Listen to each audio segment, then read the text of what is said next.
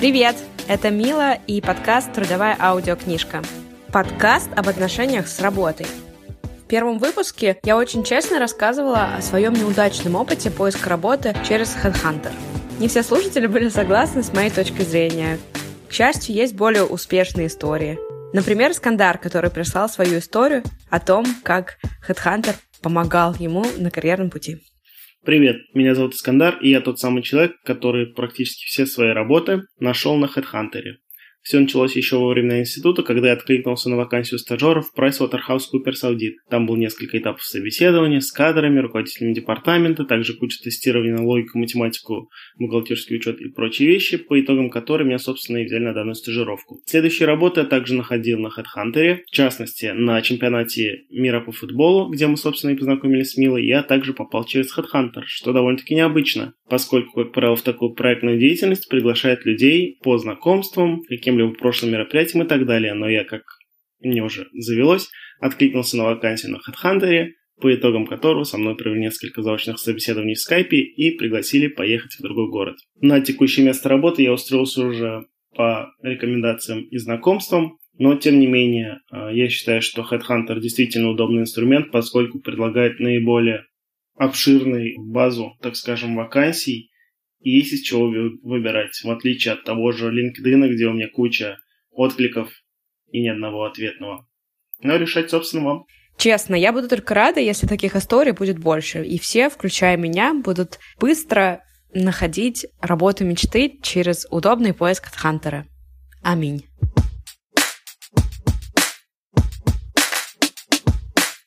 После прошлого печального выпуска о HeadHunter захотелось поговорить о чем-то очень радостном, поэтому я пригласила в гости свою подругу, с которой мы вместе работали на Олимпийских играх и чемпионате мира по футболу. Также Настя работала на выставке Экспо, которая более известна в России как Всемирная выставка.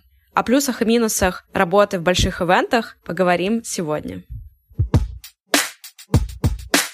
Привет, Настя. Расскажи, где ты сейчас? А я сейчас в Дубае. Я здесь живу.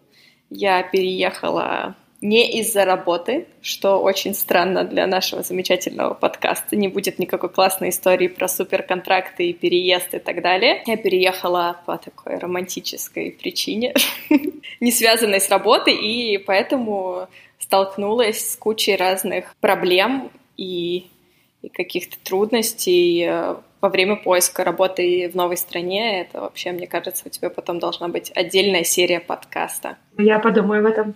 Но сейчас давай начнем сначала. 2014 год, наше знакомство, собственно. Олимпийские игры в Сочи. Прекрасные три месяца жизни. Мы с Настей поехали на Олимпийские игры не как волонтеры, а в качестве полноценных сотрудников компании, которая называется Olympic Broadcasting Services, сокращенно OBS.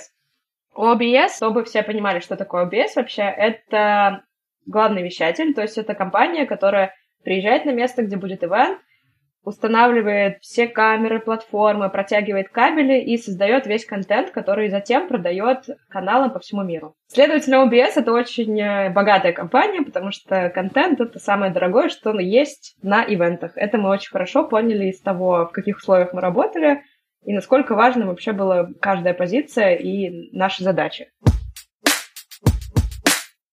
По сей день это, это реально была лучшая компания в моей жизни, в которой я когда-либо работала.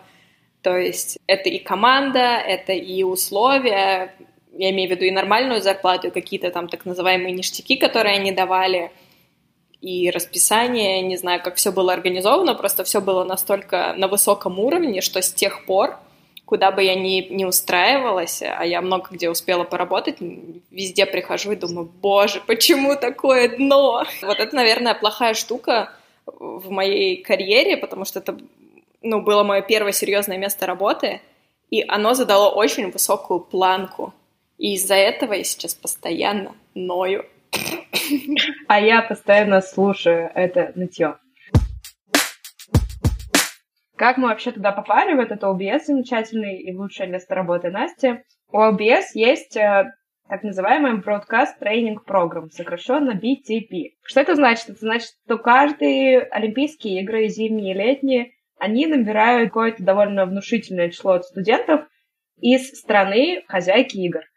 То есть на бразильских играх работали бразильцы, на русских играх они набирали студентов из университетов в России. В частности, из Кита, из моего университета кино и телевидения в Питере поехало 153 студента, из Высшей школы экономики в Москве и в Питере 160 студентов, и какое-то количество X из СПБГУ, откуда, собственно, Настя.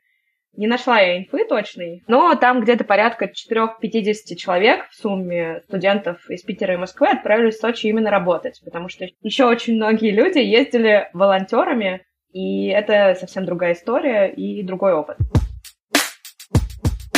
Настя, расскажи, пожалуйста, как у нас проходил отбор и вообще, как мы попали на эти должности, на какие попали, и где мы с тобой закончили и познакомились. Логика у ОБС была такая, они обратились в университеты, где факультеты, которые так или иначе связаны с телевидением или с технической, так скажем, стороной телевидения. А я вот как раз была на факультете журналистики из ПБГУ, куда они, собственно, тоже пришли, там с какими-то объявлениями. По-моему, у нас там был какой-то семинар, поставили какие-то баннеры, давайте, ребята, поедем на Олимпиаду. Все были э, супер рады, супер воодушевлены. Дальше, насколько помню, мы им отправляли резюме, и уже по резюме это был первый этап отбора. Собственно, по резюме они выбирали, кого пригласить на тренинги, на кейс-стадис и на, собственно, собеседование личные.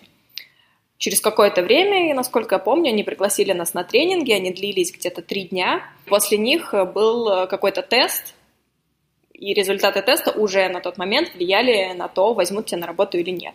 То есть это был максимальный такой супер серьезный подход серьезной компании. Я еще добавлю, что Хотя мы как-то изначально там нам рассказывали про разные должности, мы, в принципе, все плюс-минус понимали, куда мы хотим, подавали заявки, и в с этим нас собеседовали. То есть, например, у меня друзья видеографы, они хотели работать с камерами, они, в принципе, туда и попали. Но также были там истории, когда, на мой взгляд, более талантливые в английском том же самом люди попадали в итоге на должности, где в основном нужно было паковать форму и рюкзаки с сувенирами, а люди, которые не отличались особенными коммуникативными навыками, внезапно получали самые топовые должности ассистентов репортеров, летали там на вертолетах. Работа была у всех разная, но в тот момент мы точно не понимали, что самое крутое, а что менее крутое. У меня еще увеличилось количество собеседований, потому что во время личного собеседования португалец Вариход, на который я еще немножко залипала, пока мы там работали на Олимпиаде, он да. был, правда, Я не помню его имя, тут пыталась отчаянно вспомнить, но я помню его кудри. Он увидел, что я такая бла вся хор- хорошая, коммуникативная и довольно-таки уверенная в себе, то он меня посоветовал пойти мне на интервью, прям личная была рекомендация от него. Я проходила интервью на ассистента SEO вообще всего этого OBS. У него огромная фамилия греческая, непроизносимая, я сейчас даже не буду пытаться, но меня туда не взяли но я прошла еще два дополнительных интервью. Не взяли меня туда, кстати, не по обидной причине, потому что они в итоге решили взять преподавателя по английскому из моего университета на эту должность. В итоге мы с Настей оказались в офисе гостевых пропусков, что звучит абсолютно ужасно. Как будто мы с тобой на вахте работали. Нас ужасно обманули, потому что на самом деле я первоначально хотела, и я подавалась на нечто, что называется information services. Вот, и по сути это работа в, в information офисе, если ты так смотришь на нее максимально широко, широко на эту позицию, то есть ты должен был как раз э, заниматься информационной поддержкой всех бродкастеров, то есть э, у ребят там у NBC, у Первого канала, у, не знаю, у всех на свете, у BBC, у них у всех были офисы в Международном вещательном центре, и был великий центр информации, где как бы сидели ребята типа нас, помогали им всячески во всех их э, делах. Но так вышло, что нас немножечко выселили из медиацентра во временную постройку напротив. И даже, простите, конечно, чтобы сходить в туалет, нам нужно было проходить полностью досмотр э, у охраны, потому что мы заходили в чистую зону в медиацентр, там шли, не знаю, кофейку попить, взглянуть на, на цивилизацию, туалет, в конце концов. а потом мы возвращались обратно в наш барак. Но я, если честно, склонна думать или надеяться просто, что нас туда распределили как довольно ответственных и умных ребят, потому что работа, правда, была сложная. Это э, что-то на стыке вот этих гостевых пропусков и аккредитации. То есть нам нужно было готовить, по сути, временные аккредитации для всех гостей. Там это могли быть и спортсмены, и семьи спортсменов, и, не знаю, еще какие-то там великие люди. То есть им печатать э, не только печатать, то есть там же целая система, как ты создаешь там эти все заявки, распечатываешь эти пропуска и потом отдаешь и так далее и тому подобное. То есть это была очень ответственная работа, но достаточно муторная. Каждый раз у меня есть все-таки такая нотка горечи, вот честно могу сказать, что когда я вижу, что мои друзья, которые работали особенно в горах, я только в Сочи узнала, что я очень сильно люблю горы, когда первый раз в жизни их увидела, я поняла, что вот почему я всю жизнь была равнодушна к морю, потому что я люблю горы. И, следовательно, фактом, уже работая внизу у моря, я поняла, что мне было бы клевее наверху, и ребята мои, которые работали непосредственно на спортивных объектах, на лыжах гоняли, присылали мне фотки с, с этого со всего, я им в ответ послала факи, вот. Но это все ладно, это все детали, кто куда попал. Смысл в том, что мы безумно благодарны, что мы вообще туда попали, потому что, как я уже говорила, мы были не волонтерами, мы были работниками, и действительно в том числе и у меня по сей день, тот уровень, который задал OBS в плане оформления, в плане отношения к сотрудникам, он реально вышка. Мы были студентами, у нас была не самая сложная работа, но нам, к нам никто не относился как к неважным людям. Нас уважали. У нас, у нас не было такого, что у нас была какая-то отдельная комната для снеков, отдельно от стоящих работников ЛБС. Нет, мы ходили в тот же самый кофе-рум, где все остальные сотрудники отдыхали, что-то кофеек пили разговаривали. С нами абсолютно на равных разговаривали все сотрудники. И я поняла, что вот, вот это вот профессионализм, когда ты не разделяешь как-то по возрасту, там, по опыту, а когда вот, да, вы наняли студентов, да, на, на ну, низшие позиции, да, стартовые, но при этом они тоже были важные, их же кто-то должен был делать. И в других компаниях до сих пор я вижу вот эту вот разницу в статусности, а там у них получалось создать такую атмосферу, что все чувствовали себя частью общего, очень классного ивента, что бы ты ни делал в плане отношения к сотрудникам. Это был прям супер опыт, и с тех пор я отчаянно ищу место, и сама, если у меня есть такая возможность, я нахожусь на такой позиции, стараюсь создавать такие условия, чтобы всем людям было клево, здорово, хорошо и приятно, потому что когда у тебя на работе вот так, все вообще происходит совершенно по-другому. Это абсолютно параллельная вселенная, когда у тебя есть вот это какое-то человеческое отношение. Не скажу, что они мне там руки целовали, хотя жаль, что не целовали. Могли бы, да. Португальцы, целуйте мои руки.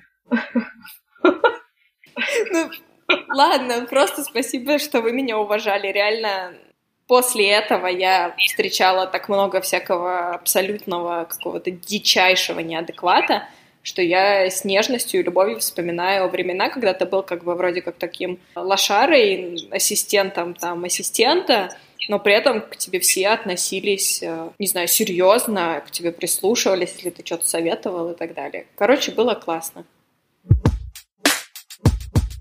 Что по условиям? Во-первых, нам очень хорошо платили.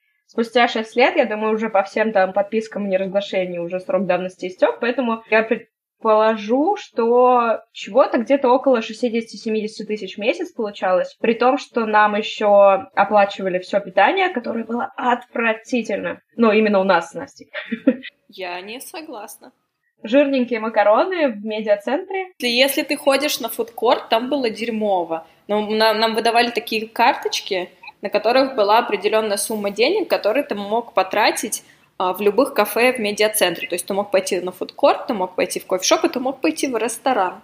На ресторан времени во время Олимпийских игр не было. Денег, кстати, было достаточно, что при желании можно было ходить э, на ланч в ресторан, иногда мы туда и ходили, там было очень вкусно. Я ходила в ресторан только во время Паралимпийских игр, когда работы не было вообще, и я помню, что Цезарь с креветками, Ой, бедные волонтеры, которые сейчас, возможно, слушают. Накатить шампанского днем с Цезарем, с креветками. И больше нас на ивенты никто не позовет после этого выпуска. Про зарплату сказала, платили достойно, все официально. Мне кажется, что мне платили больше. Слушай, значит, я просто что-то не помню. Я потому что сейчас пыталась вспомнить, какой суммой я домой вернулась, и это была довольно внушительная сумма, особенно в тот момент, когда это какой 2014 год.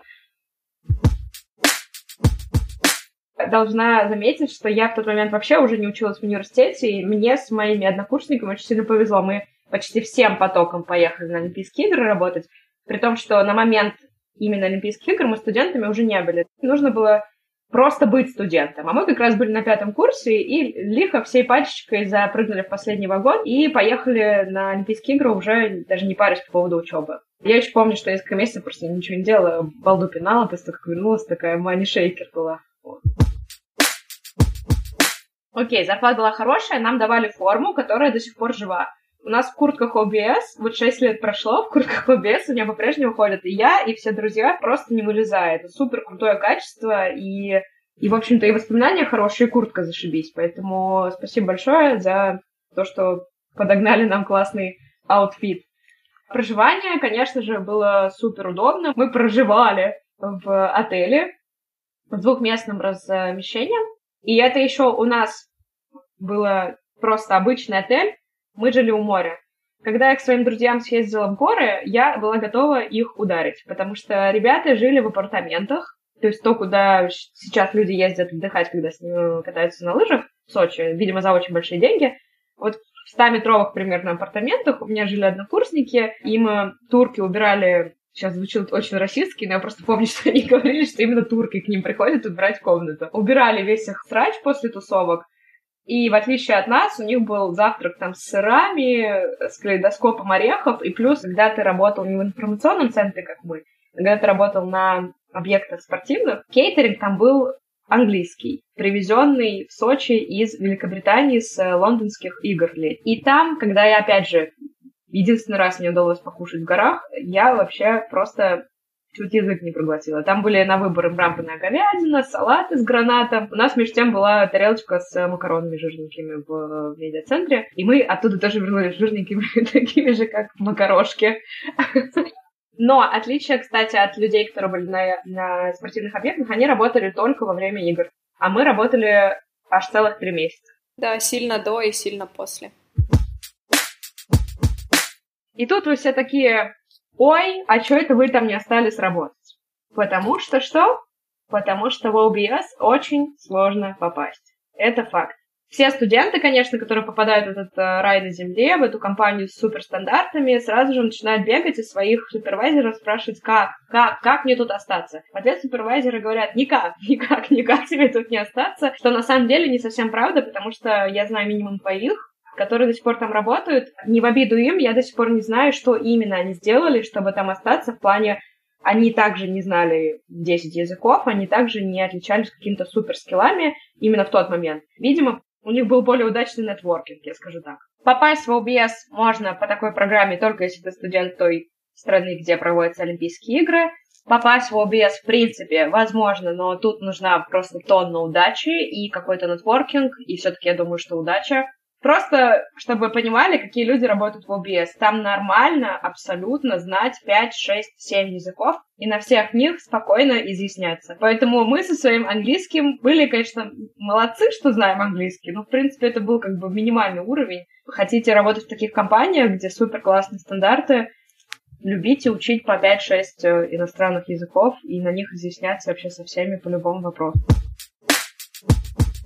2018 год. В Россию приезжает еще один большой ивент, долгожданный, который, наверное, еще очень много лет не вернется, и даже, наверное, мы уже умрем, а он еще до сих пор не, не повторится в России. Чемпионат мира по футболу FIFA. Как я туда попала? Я попала туда очень легко. Почему? Потому что я знаю Настю. А вот Настя туда попала очень сложно. Расскажи, пожалуйста. Конечно, я подозреваю, что Возможно, мне было бы легче, если бы я начинала с Кубка Конфедерации, который был в 2017 году, потому что вся команда Кубка, соответственно, она сохранялась, и далее торжественно маршировала в направлении чемпионата мира по футболу.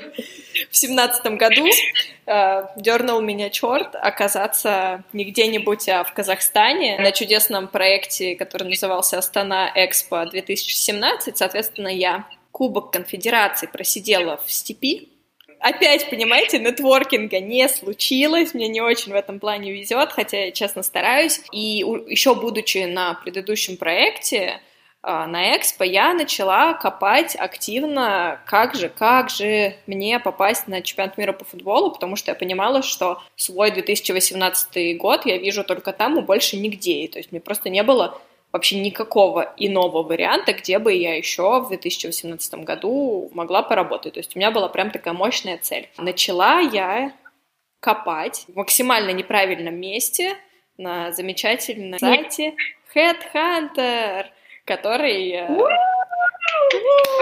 который, который Мила в пух и прах раз это самое. В своем первом выпуске подкаста я полностью с ней согласна. В общем, моя статистика по HeadHunter и чемпионату мира такова, я даже потом проверяла.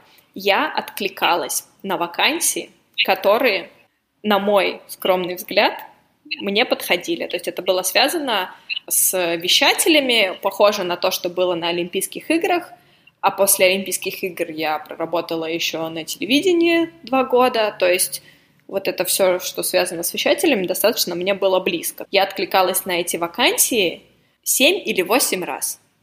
Могу потом зайти и перепроверить, но совершенно точно не меньше.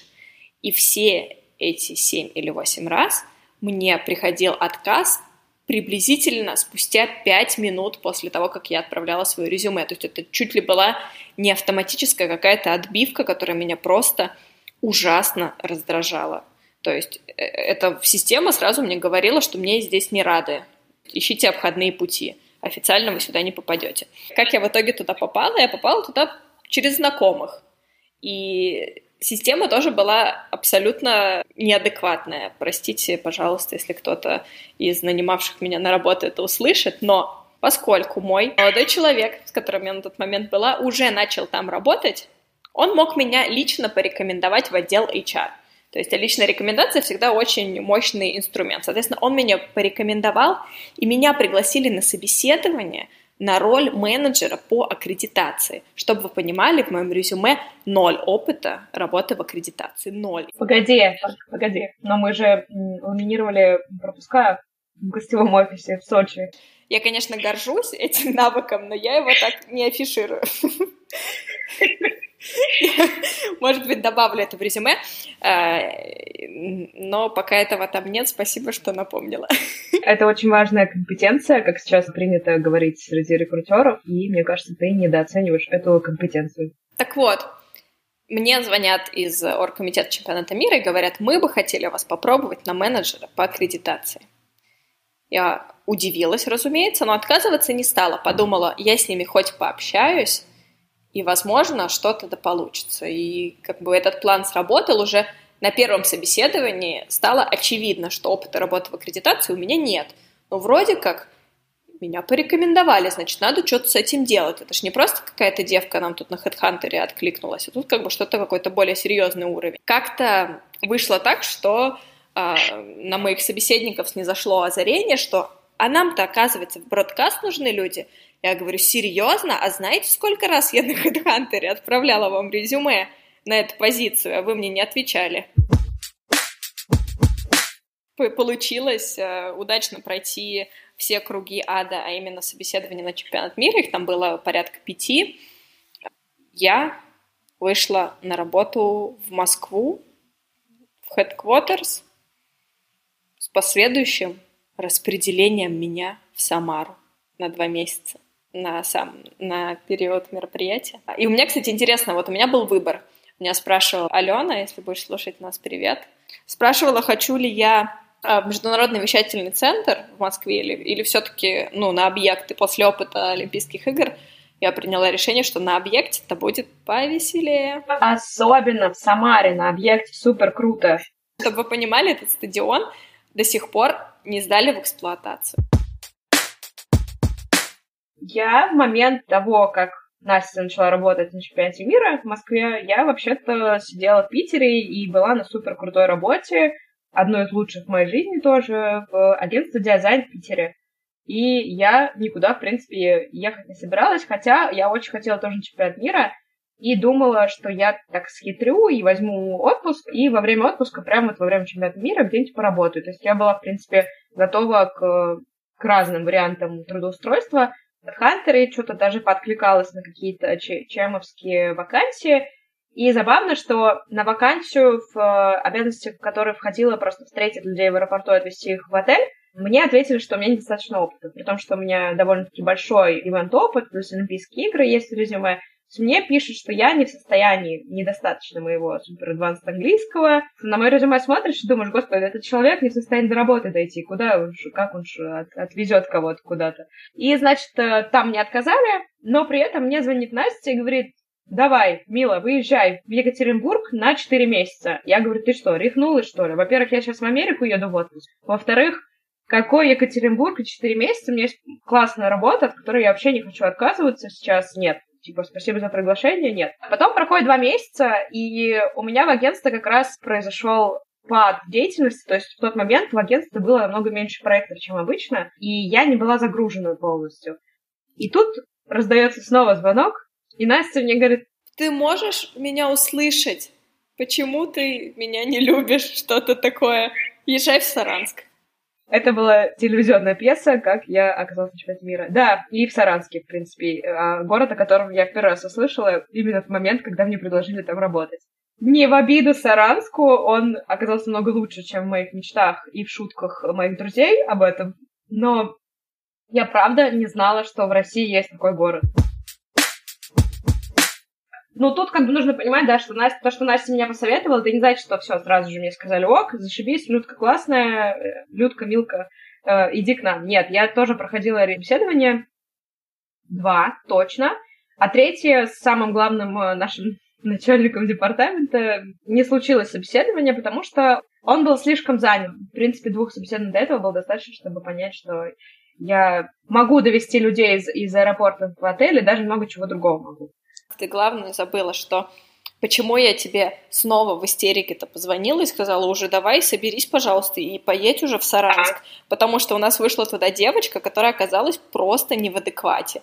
То есть она не могла найти скайп на компьютере, я пыталась ей объяснить, что нужно делать, она не могла зайти в почту, потом она не пришла на работу, никому ничего не сказала, не брала трубки, то есть там, ну, реально была какая-то история неадеквата, и, и мне просто искренне интересно, со стороны HR, в каком моменте произошел затык, что такой человек оказался на работе и вышел на работу.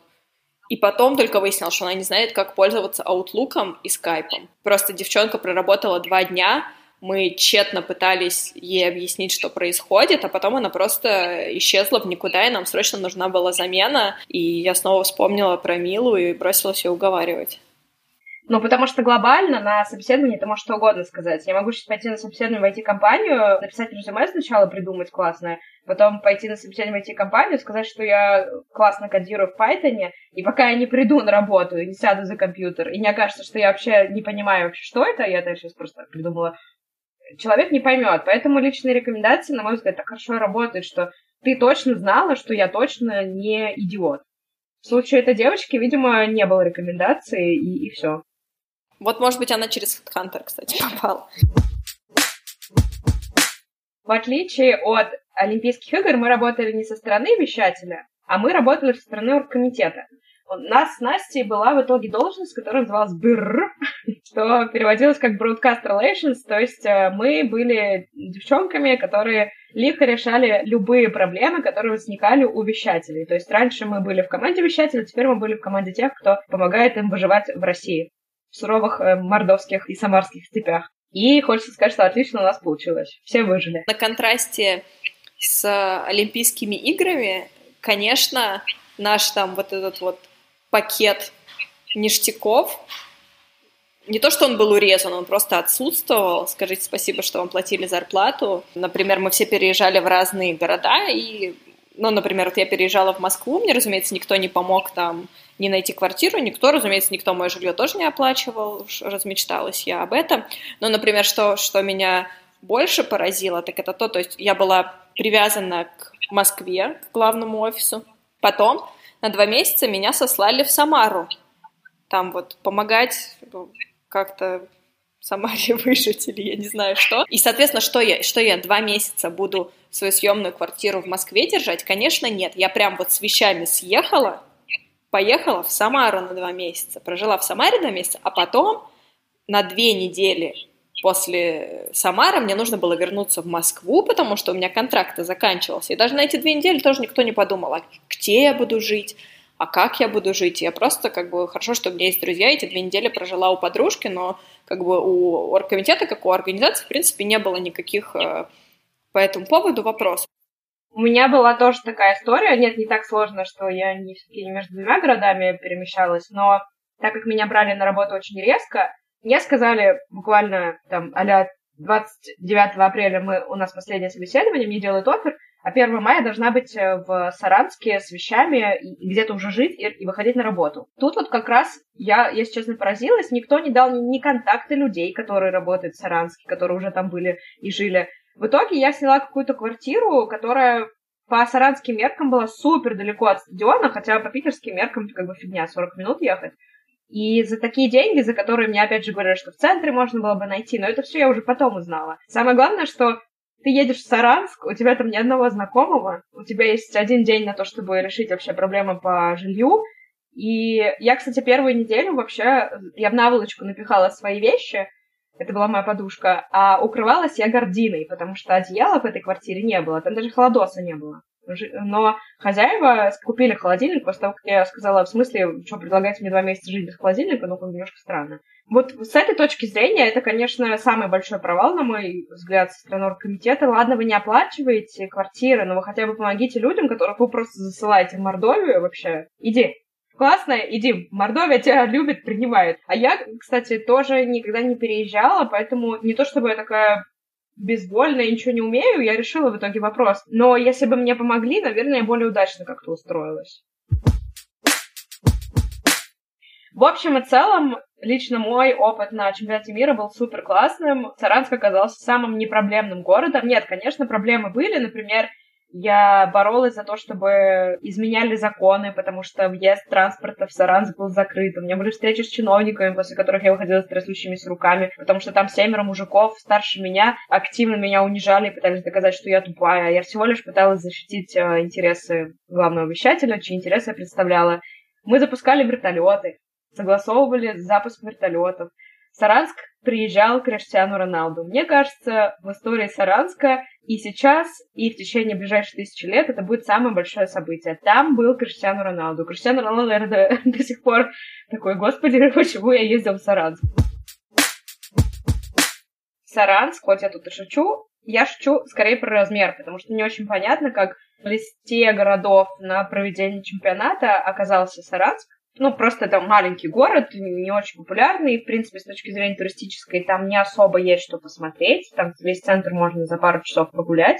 А я могу рассказать, да. почему. Потому что в требованиях FIFA, когда они выбирают этот список, составляют городов, в которых будет проходить следующий чемпионат мира, всегда обязательно должен быть какой-то один не очень популярный, не знаю, там, среди туристов и так далее, просто потому что это тоже как еще один инструмент – как они рекламируют, а, чемпионат мира, и рекламируют тот факт, что чемпионат мира несет счастье, цивилизацию и красоту. То есть им важно оставить, ну, наследие. Понятно, что в Москве и в Питере все замечательно, и даже в Самаре все хорошо.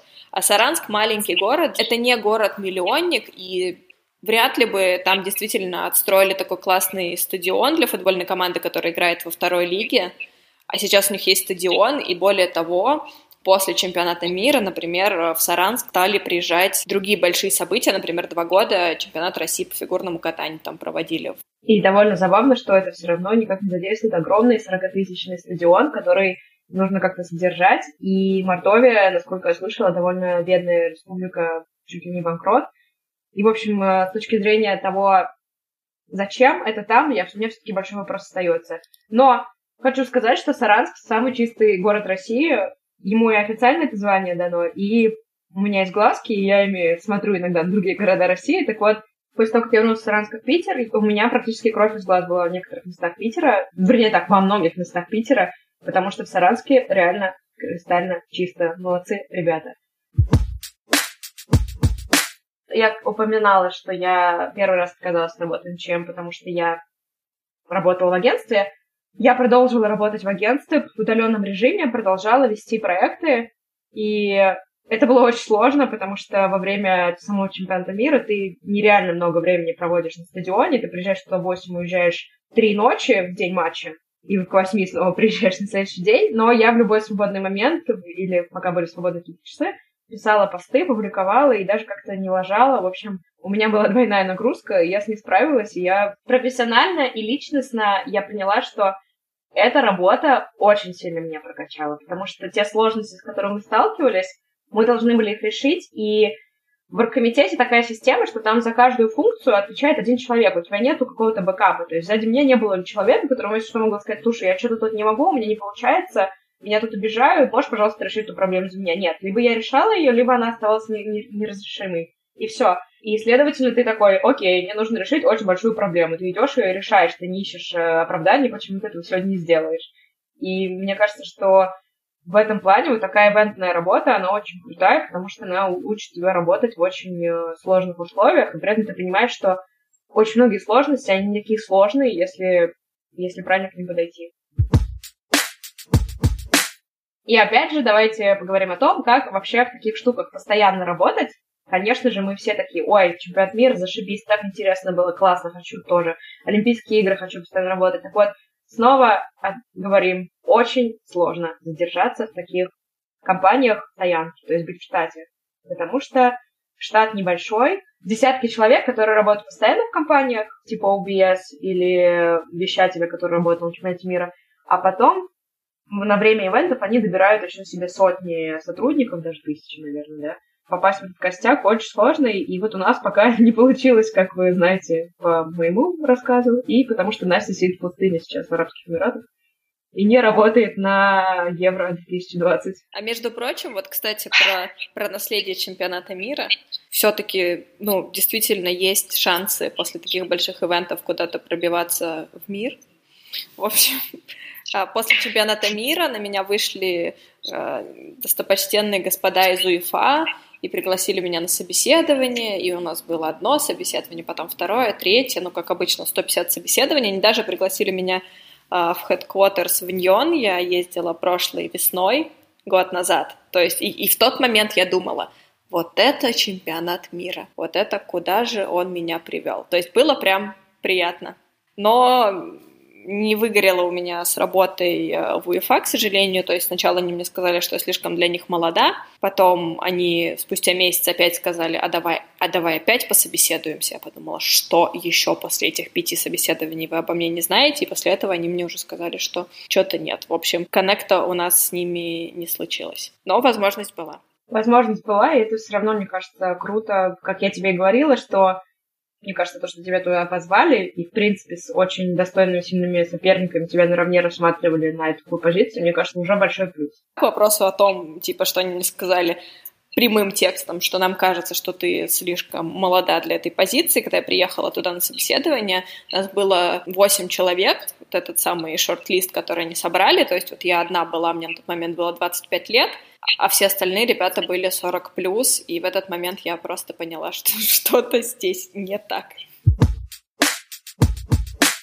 Недостаток этих работ в том, что, во-первых, ты подсаживаешься, потому что невероятно крутая атмосфера, и вот это вот чувство причастности к огромному ивенту, который смотрит по всему миру, что чемпионат мира, что Олимпийские игры, это реально уникальное событие. Особенно, когда ты там внутри, там такая атмосфера царит, что, ну, это, это реально это особенный опыт. Я желаю максимально большому количеству людей это почувствовать. В конце концов, если у вас есть возможность стать волонтером, финансовая, потому что волонтерам не платят. Волонтеры в Сочи, например, очень любили шутить, что у нас на завтрак икра, а потом на, на Паралимпийских играх нас переселили в отель более крутой, и у нас реально была на завтрак икра. Икра черная, красная, да, заморская икра. Баклажанная. Я отвлеклась от своего главного пожелания, что если у вас есть возможность финансово стать волонтером хотя бы и присоединиться к какому-то такому событию на уровне волонтеров. А чем хорош волонтер? Тем, что он может поехать на Олимпийские игры куда угодно. Он не ограничен. Хотите ехать в Японию? В этом году, кстати, да, Олимпийские игры будут. Едьте в Японию, это еще даже круче. Присоединяйтесь к таким штукам, потому что это те самые события, которые остаются уникальным опытом на протяжении всей вашей жизни. Как раз говоря о том, какой классный опыт все эти супер большие ивенты, вот эта жажда большого ивента случилась со мной и занесла меня в степь Астанинскую, в Казахстан, представляете, на, на экспо. В общем, после игр, как серьезный человек, я пошла работать по специальности на телевидении журналистом, а, поработав там два или три года. И мне как-то стало немножечко грустненько ездить каждый день в офис, и потом замаячила на горизонте возможность просто все бросить и поехать в Казахстан. И я такая, вот это да, я еду. Настя, а что такое экспо? Потому что я, если честно, до сих пор не, не совсем понимаю, что это такое за мероприятие, почему оно такое большое, важное, и почему ты даже сейчас в какой-то степени именно из-за экспо находишься в Арабских Эмиратах. А ты знаешь чудесную скульптуру рабочий и колхозница в Москве. Вот эта вот фигня красивая стояла а, на павильоне Советского Союза, на Экспо во Франции. Плохо с цифрами, год не вспомню, но давным-давно. В общем, что такое Экспо? Это тоже огромное мероприятие с большущей, длиннющей историей. Это всемирная выставка, на которую съезжаются а, представители разных стран и показывают, какие они молодцы, какие инновационные штуки у них есть, чем они могут похвастаться, что они такого классного изобрели. И то есть это довольно мощный, э, крутой инструмент для стран, чтобы попиариться, чтобы рассказать о себе и, так скажем, вот на широкую публику о себе заявить. Соответственно, вот такая штука происходила в 2017 году в Казахстане. Честно, я тоже многого об этом не знала, но как только услышала, я просто, не знаю, вот почувствовала, что это, видимо, еще одна крутая возможность окунуться в эту вот романтику большого ивента, почему я очень сильно скучала после игр. Я просто приехала в Казахстан с моим тогдашним молодым человеком, и за две недели устроилась работать э, в немецкую компанию, которая делала дизайн, контент, ивенты для павильона Казахстана, который, если вы погуглите, это такой огромный, красивый, большой стеклянный шар. Как проходит вообще экспо? Окей, есть павильоны стран, они там как раз таки они классные, но вот если на Олимпийских играх все понятно, там есть соревнования, сетка, то что вот, как долго длится экспо, и как долго вся подготовка идет, какие условия у тебя были работы, потому что мы тут говорили, чем был хорош Сочи, чем не очень был хорош комитет, и вот Какие же вопросы у меня по поводу Экспо? Экспо — это очень э, своеобразный формат мероприятия. Это что-то на стыке такого большого ивента, музея и каких-то микрособытий, которые происходят в рамках Экспо. То есть это очень специфичный формат. У тебя обычно есть да, какая-то территория Экспо, на которой расположены павильоны стран. Ты можешь по ним ходить, то есть это действительно как выставка, то есть приходят зрители каждый день, с утра до ночи это открыто, и, значит, они ходят по вот этим вот павильонам. Кроме того, в каждом павильоне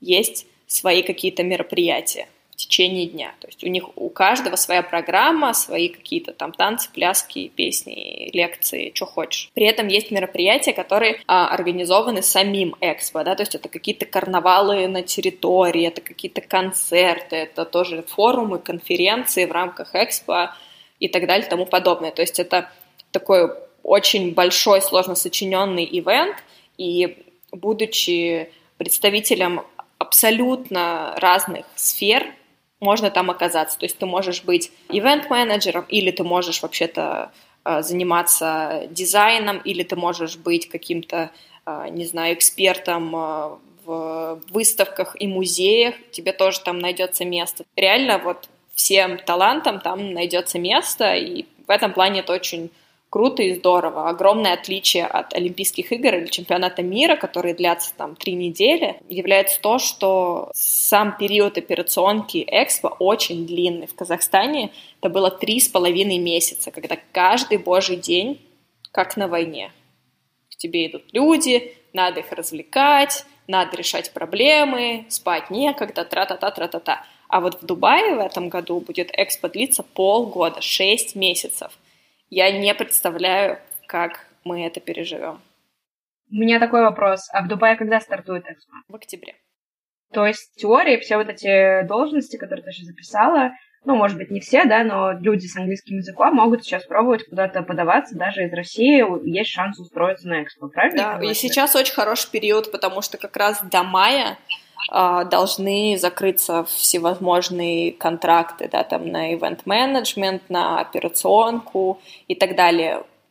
Очень много уже давно закрыто, но вот именно обслуживание павильонов и так далее, вот это все происходит прямо сейчас. Так что дерзайте, если кто-то хочет в Дубае, в пустыню и на очень большой классный международный ивент, который прокачает вас до небес.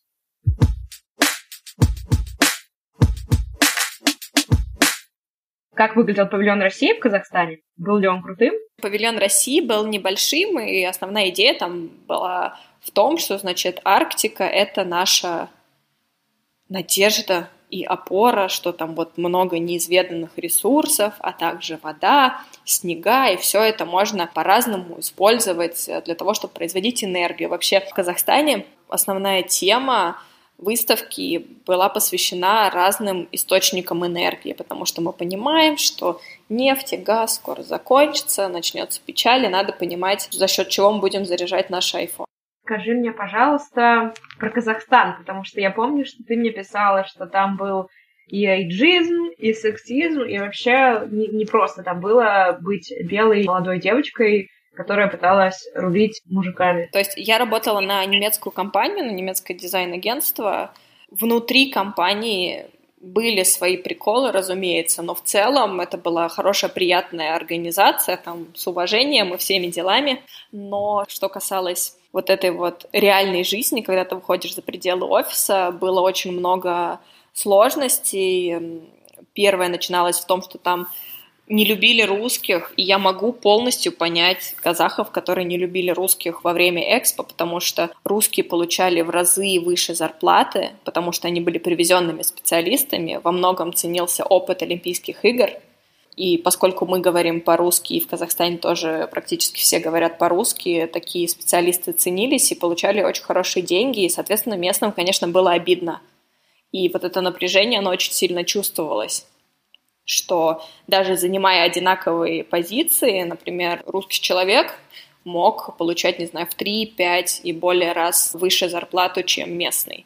И, разумеется, было вот это напряжение, и оно абсолютно логичное, но это очень сильно усложняло какую-то коммуникацию, общение рабочее и так далее и тому подобное. Другая история была в том, что, в принципе, там достаточно силен сексизм, то есть концепция, что женщина должна на кухне торчать э, с кучей детей, и вот это вот все, и не отсвечивать, она вообще просто там цветет и, пахнет, и поэтому это было очень сложно. То есть мне на тот момент было 23, кажется. И когда у меня, например, в подчинении были ребята, которые были мои ровесники или даже старше меня, мужчины, они прямо бесились, ну, то есть им было себя не сдержать, когда я совершенно вежливо как-то нормально им говорила, что как бы ты как мой подчиненный должен делать, их прямо коробило, то есть они не могли принять тот факт, что какая-то женщина тут ими руководит. Дальше там то же самое, когда там это просто было элементарное какое-то общение с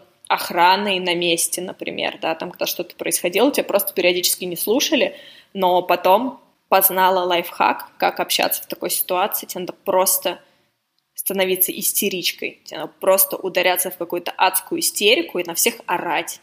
И говорить, что если они сейчас не сделают, как ты говоришь, у них у всех будут проблемы, они все будут покалечены, лишены премии, зарплаты, уволены, и вообще Господь Бог их покарает. Честное слово. Я не знаю, не знаю, как это работает. Вплоть до того, что ребята, которым я сильно не нравилась, однажды написали письмо моему боссу в Германию, что я тут их обижаю, что я у них что-то там отнимаю зарплату. Короче, честно, это была какая-то дичь, и мне повезло, что мой босс был умный мужчина, который мне просто позвонил, сказал, Настя, они что-то там не в адеквате, ты с ними поговори. То есть, ну, вы представляете такую ситуацию в России, если там на тебя кто-то настучал, то босс тебя сразу начнет выкручивать э, руки автоматически. Но там это было как бы очень а, нормально среагировано, а чуваки просто пытались меня прессовать, потому что, внимание, они хотели получать, ну, типа, нормальную, хорошую зарплату, но они говорили, знаешь, мы считаем, что работать 8 часов в день слишком долго, мы будем работать 5. Я говорю, пацаны, если вы хотите работать 5 часов в день, я вам буду платить за 5 часов в день. Нет, это несправедливо. Ну, вот примерно такой у нас был диалог. Потом, когда я им сказала, что я, если вы будете вот так вот приходить, как вы приходите, я вам урежу зарплату, и когда они получили свою урезанную зарплату за первый месяц, они написали, собственно, моему боссу такое письмо, что типа мы тут такие звезды, а Настя такая вот скотина нас обижает.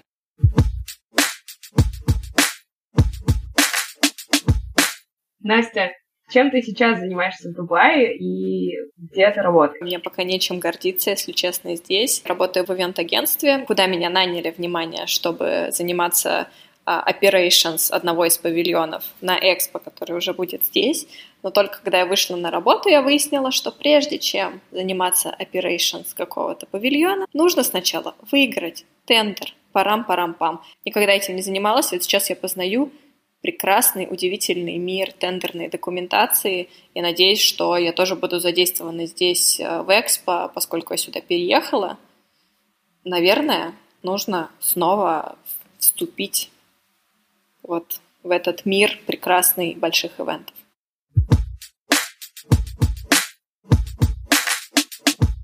Ладно, давай тогда подводить итоги.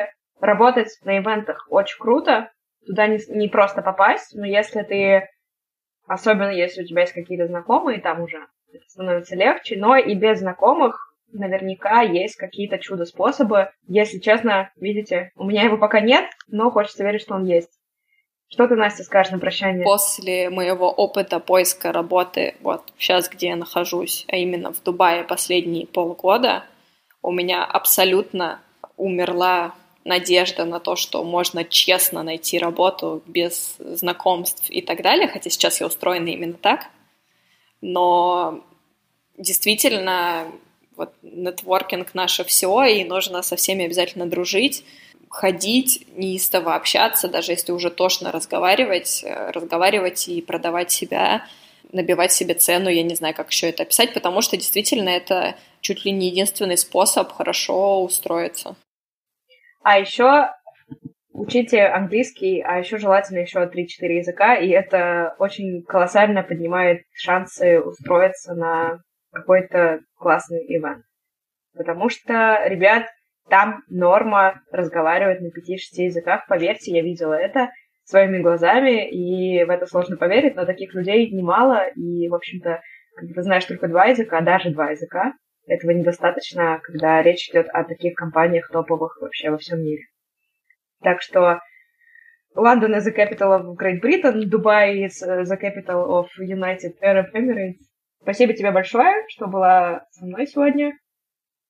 Удачи в Дубае. Пока. Вторая запись трудовой аудиокнижки подошла к концу. Надеюсь, вам было интересно. Ставьте оценки, пишите отзывы в Google и Apple подкастах. Я почитаю и с удовольствием чту ваши замечания, если такие будут. Делитесь своими историями в аудиосообщениях. Ссылка на телеграм-канал в описании выпуска. Будем на связи. Пока. Мы принимаем решение шутить по очереди, чтобы, чтобы все, все поняли, как мы хорошо шутим. В общем,